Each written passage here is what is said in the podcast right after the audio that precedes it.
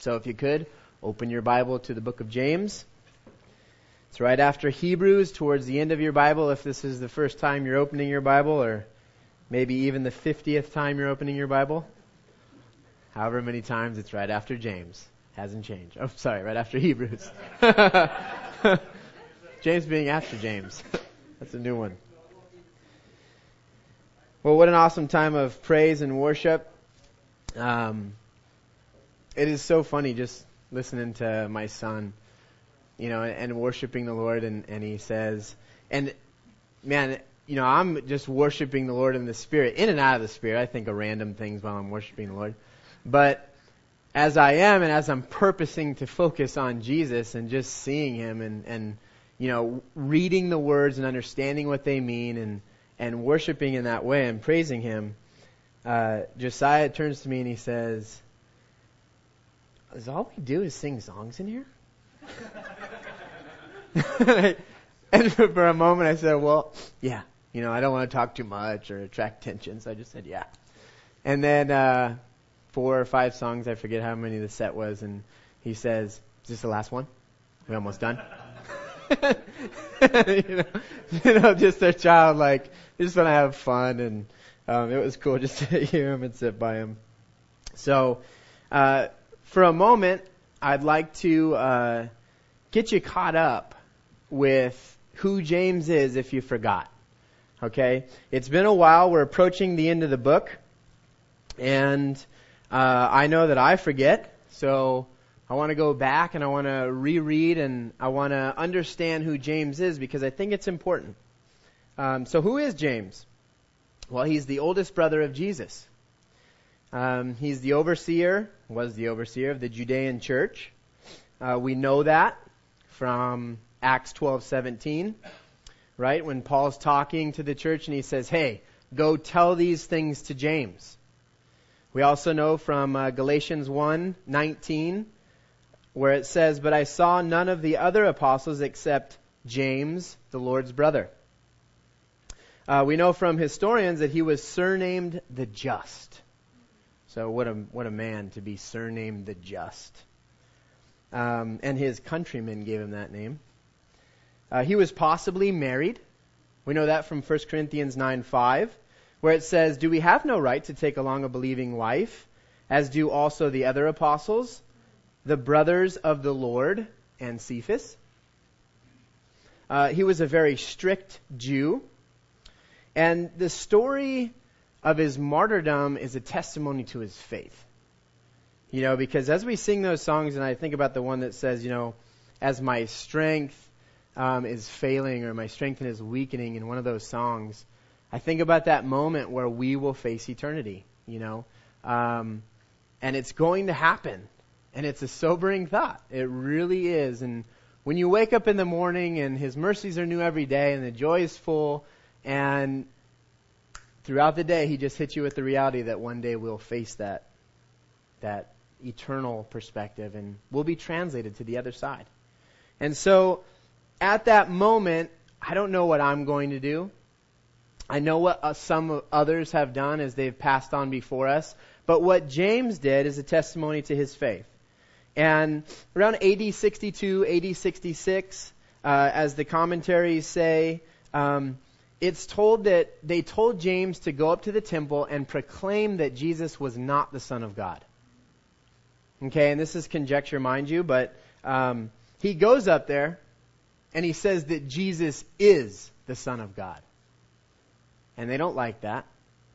So they push him off and he falls, according to the historians, not to his absolute death, but as he's in agony and dying, I'm sure, uh, a clubsman comes and finishes him off while he's praying, Father, forgive them, for they know not what they do. Now, I only hope that each of us could finish our race like that. Maybe not with so much drama, but with the faithfulness that he saw the risen Lord and he's just, he's so close, he's his brother, that we could finish just like him. Um, this is an epistle, another name for a letter. Okay? And it's addressed to Christian Jews. So have that in mind while we read through this text. Okay, and we're going to be reading verses uh, 7 through 10 of chapter 4. And in my Bible, uh, it is entitled Humility Cures Worldliness. But as I was studying and praying through the text, um, being encouraged really by Pastor Brian and Pastor Joey uh, Brand, that praying more than preparing the study this time. Praying twice as hard as I would prepare the message. And it's a real blessing because uh, the Lord showed me a lot of stuff, and, and I've entitled the message Resisting Temptation. Resisting the Devil. And there's a story of a man who is a successful man. Everything he did prospered. And, and the Lord gave him favor. And he found favor in the eyes of even his employers. And after enough time, the company was given to him. Everything. His authority, he was second to the top guy. But one day, however, this man faced temptation. And if you're privy to the Bible, you're getting an idea of who this may be. But for those of you who don't know, this is Joseph. And Joseph was faced with a great temptation. He was face to face with the devil, really. This woman came to him, an tr- attractive woman nonetheless, and and the Bible says that he was handsome in form and appearance. And I just imagine Joseph, you know, like a stud. He's a stud. He probably has long wavy hair, which I wish I had, but it's not happening. It's falling off the top, and every time I look into the mirror, I deny it. But those of you who look at the back of my head can see. But Joseph, I just imagine this studly man with this attractive woman coming up to him saying, and quote unquote, lie with me. I think that's as straightforward as it gets. And not for one second do I even think that Joseph was tempted because, because of this text that we're about to read, he was wholeheartedly faithful to God and submitted to him. And we know that from his response. But first, I want to read through the text and then come back to the story of Joseph. So, if you would, your eyes on verses 7 through 10. Therefore, submit to God. Resist the devil, and he will flee from you. Draw near to God, and he will draw near to you. Cleanse your hands, you sinners, and purify your hearts, you double minded. Lament and mourn and weep. Let your laughter be turned to mourning and your joy to gloom. Humble yourselves in the sight of the Lord, and he will lift you up. Father, we thank you for your word, and we ask now, Lord, that you would reveal what you've purposed for each one of us tonight. Meet us where we are, convict us of sin, and guide us into your perfect will. In Jesus' name, amen. So coming back to Joseph and, and chapter 39 of Genesis, we see that Joseph was submitted to God. He says, How then can I do this great wickedness and sin against God? Have you ever sinned before and went to the person and said, You know what? I'm really sorry. I'm really, I'm, I'm so sorry for what I did but not thinking for a moment to say sorry to God, who you sinned against. I know that I've done that. Or not really realizing that when you sin, that you've actually sinned against God. And Joseph recognizes it right away. He says, Hey, Potiphar's given me everything except for you. And so how could I? How then could I do this great wickedness and sin against you? Sin against God.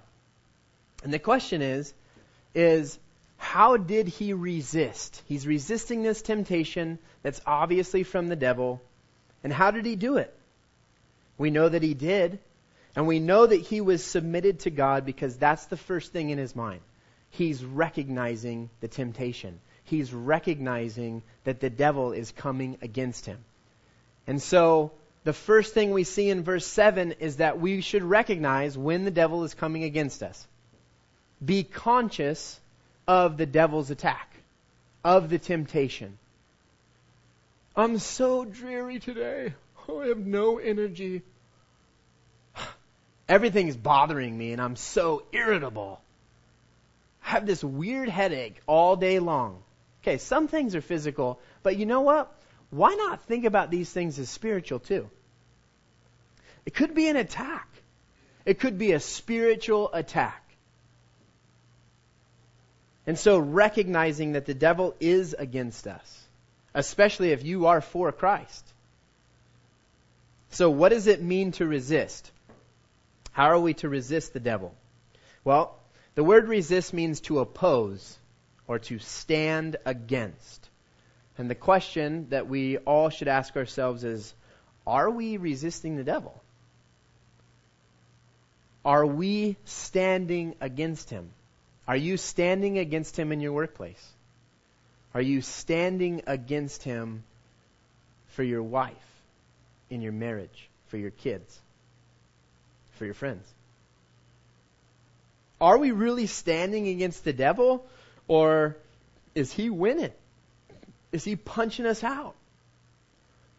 I know that, you know, taking boxing for a little while, you know, you got the jab and then you've got this huge cross. This is the knockout, right? This is the one that gets you moving. Is he got you on the ropes? Is he jabbing you? Is he jabbing you high, jabbing you low? Because he's waiting to use this. And if you keep kissing his jab, this is coming. So, we're going to go over a couple things where we can realize, hey, get out of the way of the jab. Flee. Joseph did. He did physically. He ran. Gone. So when the temptation comes, are we running? You know, there's a great illustration of this. And it's cool because it's found right in our bodies. It's our immune response to infection and disease. And the way that the body counteracts this sort of thing is amazing because God gives us these sermon illustrations all the time. I count them, every one of them, a sermon illustration. So an infection enters your body. Temptation. The devil. And the first thing your body does is put all forces against it. You have swelling in the area. Sometimes you got weird pus going on. Cells are dying left and right. It's getting gory. Don't worry about it. The white blood cells are coming. These macrophages are eating these cells a bunch of cascade of events is happening to counteract the infection. It's like the military or the Marines, the Navy, the Air Force, everybody is against the infection. But then, after this offensive attack, there's a secondary response that our immune system does, and it's strategic. It's a defense mechanism against that force and you know what's rad? Is it never wins again. There's a countermeasure already put in place within our lymphatic system and our bone marrow. And we've marked, God has put these cells to be able to mark these other guys and say, oh, here it comes again. There's the lust. Oh, we have an army built for you, lust. we just destroyed you again. And you don't even recognize it, but you're probably getting infected all the time. But your body has built up these antibodies for these infections. And so too in our spiritual life. It should be that we resist against the devil with an all out attack to begin with. What does that look like? Throw away the computer. Is that causing you to sin? Throw it away. No matter how tempting a Mac is versus a PC, throw it away. Trash the DVDs. Maybe it's don't go back for seconds. Rip up the magazines. Stop the late night visits if you don't have a ring on your finger. Whatever means necessary. Then begin mounting up a strategic defense against the next attack always be on red alert.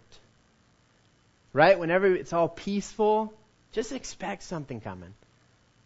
The devil He wants you. He wants to win, and he's not going to.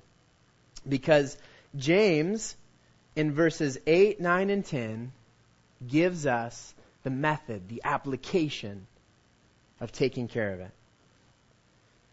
We have a great example of this because Jesus showed us how to resist the devil. Remember? He's in the desert, he's in the wilderness. And he's hungry and he's thirsty. And the devil comes to him, the physical, the devil comes to him and says, Hey, you hungry? I kind of imagine him in like a white suit. Hey, you hungry? Turn these stones into bread. And Jesus' countermeasure is always the Word of God. In all three instances where he's tempted and he's faced with these things, he combats it with the sword of the Spirit. He uses the Word. And after a great battle, the devil flees. Is it hard to resist? First being submitted to God, but then resisting against the devil. Is resisting difficult? Answer.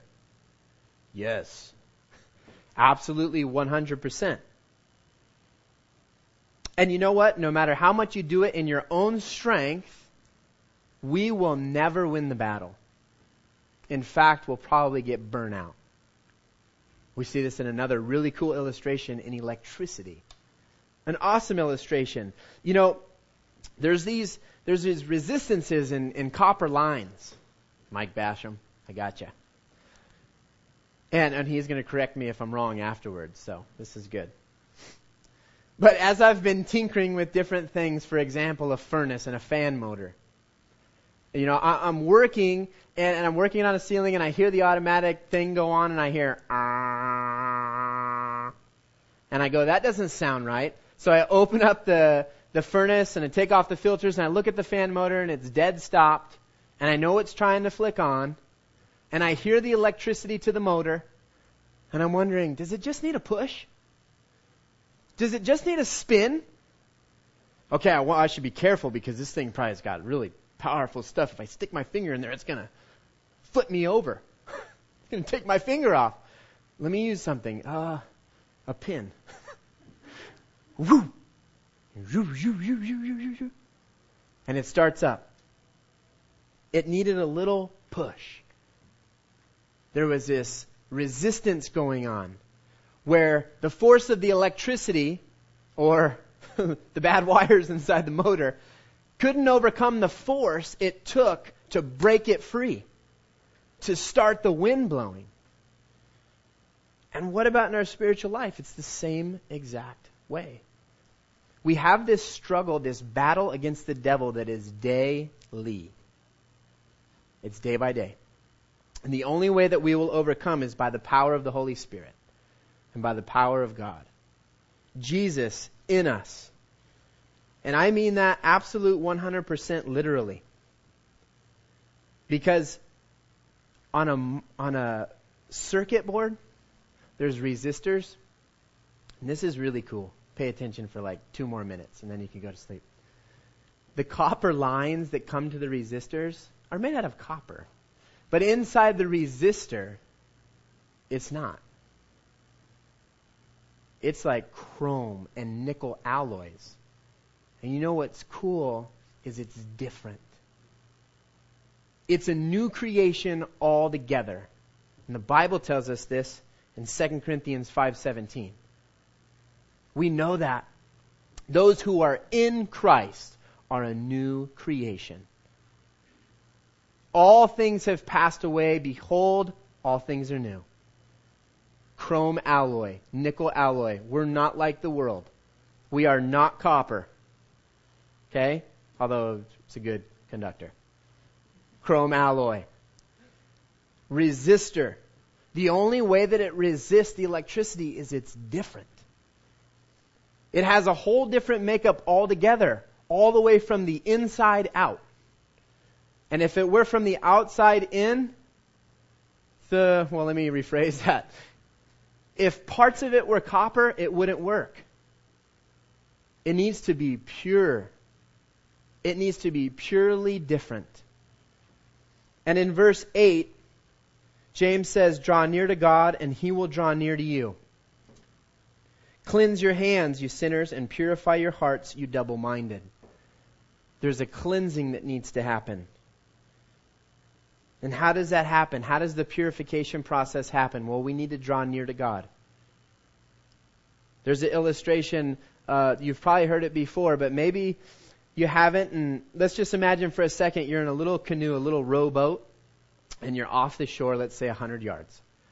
And you have your little anchor in, and it's a nice, peaceful day, glass outside. And you look to the shore, and you have your little oar, and you pick up the anchor, and you begin paddling in. Now, is the shore getting closer to you, or are you getting closer to the shore?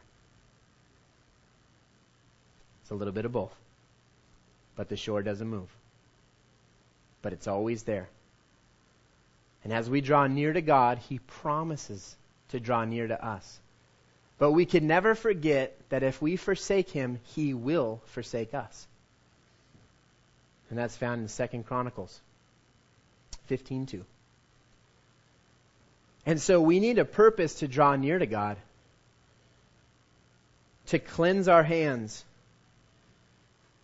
You know, it's I, I don't know if it's a, a spiritual thing or just a physical thing, but when you see people's hands dirty, don't you just want to clean them?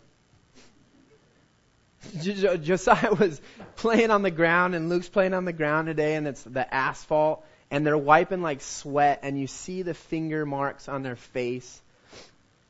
And then they're wiping their hands on their shorts, and they have khaki shorts, and they're black.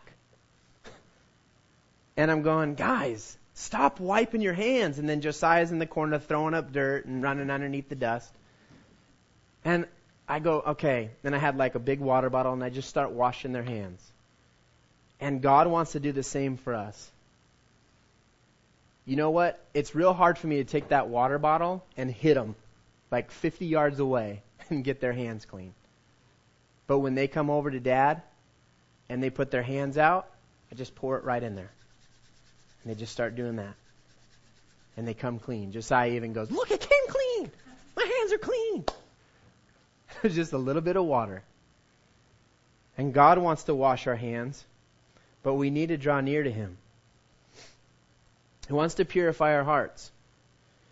And let's not be one foot in and one foot out. Don't be double minded. Although it's a temptation and we do live in this world, Let's submit to God and understand that we are not of this world. And whatever temptation or however the devil is coming after you, or maybe he's got you in a place where you don't even know he's attacking. And it's like Peter, and Jesus is saying, Hey, the devil wants to sift you. Pray. I've been praying for you. Maybe it's a season like that where we can draw near to the Lord and ask Him how we can resist the devil so he can flee. Because I guarantee you, he's on the attack. He roams around like a lion, seeking those who he may devour. I don't want to be devoured by a lion. Verse 9 says, Lament and mourn and weep. Let your laughter be turned to mourning and your joy to gloom. You know, I think this is just saying get serious. Get serious. Let's not go around crying and mourning and weeping all day. It doesn't mean that you can never laugh again, that you have to cry the rest of your life, that you have to live in gloom. I think James is just saying, hey, guys, you know, Blessed are those who mourn, for they shall be comforted. It's better to be in a house of mourning than it is having a party. Why? Because in those moments we're drawn to the Lord. We are drawn closer to Him. And it's almost like this pulling effect where God says, Hey, draw near to me, I'll draw near to you. Oh, you're not? Okay, I'm going to pull you in. I'm going to make you draw near to me. And however it is, his will will be done. You know, I'm going through uh, the book of Ezra right now, studying for the upcoming men's study. And one day I was uh, barbecuing with Pastor Brian, and I just said, hey, I got a question.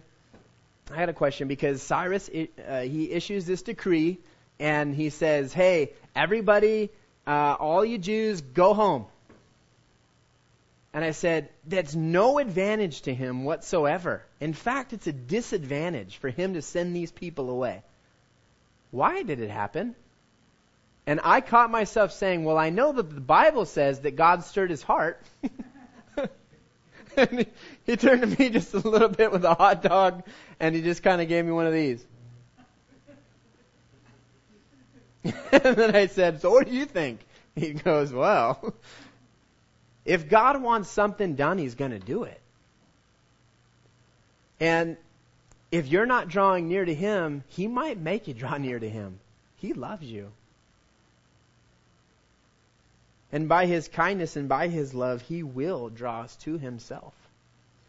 And if He hasn't drawn you this night or maybe any other night to Himself, then I would ask you and plead with you to just come before Him and say, Lord, draw me to yourself. Let me hear your voice once again. Renew in me this spirit. Renew in me this heart. Allow me to hear that voice. And the last verse in verse 10 says, Humble yourselves in the sight of the Lord, and he will lift you up. It's interesting how God promises to resist the proud, and he gives grace to the humble. And I know for many years, I was very proud, more than I am now. I'm sure I've got pride in me. But I thought that the way to make friends and to be cool was to be like super ego. Right? I thought the girls would like it. well, I had a couple friends, but you know when I've known that the real friends that have lasted the longest in this part of my life is just being real, just being humble. Letting them know that I'm a failure, I'm a sinner, I don't get it right. And those friends, the ones who don't always kiss you on the cheek, but they give you a wound, and they're faithful, realizing that being humble, and what, what's a point that I want you to recognize is let's not be humbled by God. Because that hurts. And He'll use it. Why don't we humble ourselves instead? And then God will lift us up. It's like this this section of scripture is giving us like the the highway with no traffic. It's like the autobahn, no speed limit. Boom. Right there, easy. Or surface streets with every red light. Man. You, which one you want? You want good MPG or bad? And he's given it to us right here. He says, look, check out these signs. Submit to God. Only in this one area. No. Submit to God in every area. That song that we've been singing over the weeks and weeks, surrender, surrender, it's like it's coming up. Surrender. Whatever it is, surrender it to the Lord. Resist the devil and he will flee. There will come resistance, but because we are made a new creation in Christ Jesus, because we're that chrome alloy, let's resist the devil by the power of his Spirit. Let's draw near to God whatever way. If we're drawing closer to the shore, or if he's got a big rope and he's pulling us in, let's draw near.